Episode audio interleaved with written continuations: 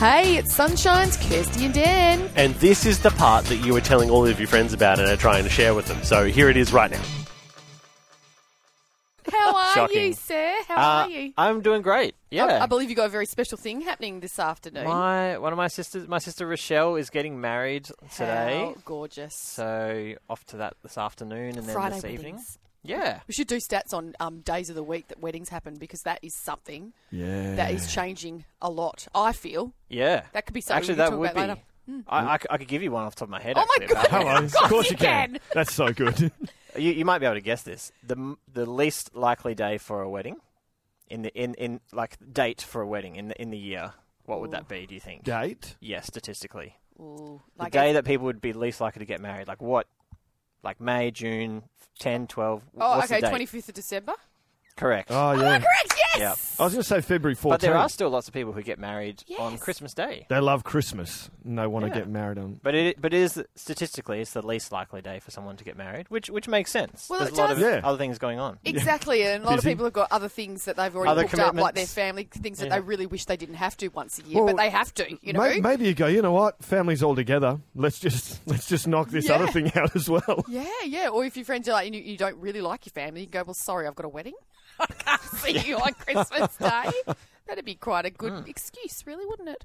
Anyway, we're not talking about weddings. Well, we are talking about weddings. Very exciting for your sister. But what are we? What are we talking Well, about this some, term? Thanks, guys. So we've got some stats this morning about charities in Mm. Australia and how Australians are giving to charities and i- involved engaging with charities and how that's changing over time. Ooh, this is good. So there's some really interesting trends that we've been watching Yep. in this one, and obviously. A radio station like Sunshine is actually a, a a charity, We so are. for- Yeah, non-for-profit. not for profit. Yep. So, um, so where to start? Okay, how many Australians um, give to charities? Well, there's actually one. 1.5 million people employed by a charity in Australia. Is there? Yes, so it's actually one of the. If you count it as an industry, it's basically one of the one of the biggest kind of industries. Isn't Um, that fascinating? yeah, like that- that's so there's a huge impact. Yeah, yeah. Forty-six thousand registered charities in Australia. And so is that has that grown? I mean, obviously with the Hmm. popula- is it because of population that that the charities have grown in terms of how many there actually are? Well, there's all kinds from. Often we think of the big charities when we think of Yeah. the word charity, but actually most of them are, are small. One person kind of operated. It's it's a particular cause. It might be a very local, like a community Yep. kind of based cause. Um, but the biggest proportion of charities are religious charities. So 23% of all charities in Australia are religious charities. Yep. And then the next largest is education related, 17%. Education related charities. Oh, you mean like for like for So- so you could support kids to go to school Yep, and, and yep. that kind of thing? Yep, or have an important. educational purpose. So even um, a lot of educational institutions, schools, and things, they're technically are not for profit as well. So, Right. So often when we think about charities, and there's always discussion about, well, should should the government be providing any funds to support that or Yeah. tax deductibility? Well, think about that. The two biggest groups of charities in Australia: religious charities and education related. So, Mm, if you stop if you stop providing those benefits, then Yes. the government's going to have to step in, and that, that's a big thing in itself, right? That is a big thing, and I think a lot of people forget that Yep. that um, Yeah. you know charities do a lot of work that the government, and that's why the government supports it because otherwise they would have to take on the load of doing all Mm. Yeah, of that it's- themselves, Yeah. and the taxpayers would be the people paying Yeah. for it. Yeah, Yep. and remember there's forty six thousand charities, so that would be a lot of Hmm. a a lot of things, a lot of new things for the government to do. yeah. And, a lot of jobs too that they'd have to find. Yep. Yeah, Yep. Yeah, fascinating stuff about the salvos back in the day yeah. and how the Salvation Army and what they were doing. And it was sort of like, please don't stop doing this because, like, we're not We equipped to just kind Mm. of, yeah. yeah, well, we need charities. We absolutely need Mm. um, charities and stuff. But Yep. uh, let, Social services is the or Oh, human yes. services yeah, is the third largest. yeah. Like imagine, Yep. imagine like that going and just Yep. going. All right, now you guys train and make all this stuff happen. Like, Yep. I know Yeah. we are needed. Um, amazing the There's amount a lot. Yeah. in just in Australia. Over forty six thousand registered charities, around one point five million Australians employed, and I didn't say on the last segment. Of course, we charities are largely driven by volunteers. So over Yes. mil- over four million volunteers in Australia for on top of the people that are employed. That's encouraging numbers, though, isn't it? It Because is. it's easy to Yeah. get cynical and be like, "Oh, no one, people aren't doing enough," you know, all that kind of stuff. But you hear mm. those numbers and you go, "Well, I don't know the numbers of how many people in Australia anymore. I don't keep, but that 21 that'd, that'd be a decent. million? About 26. What? What? So Where that's- did those extra five million people come from? So that's a fifth. right, is that about a fifth of, of all of, of Australians are volunteering Yeah.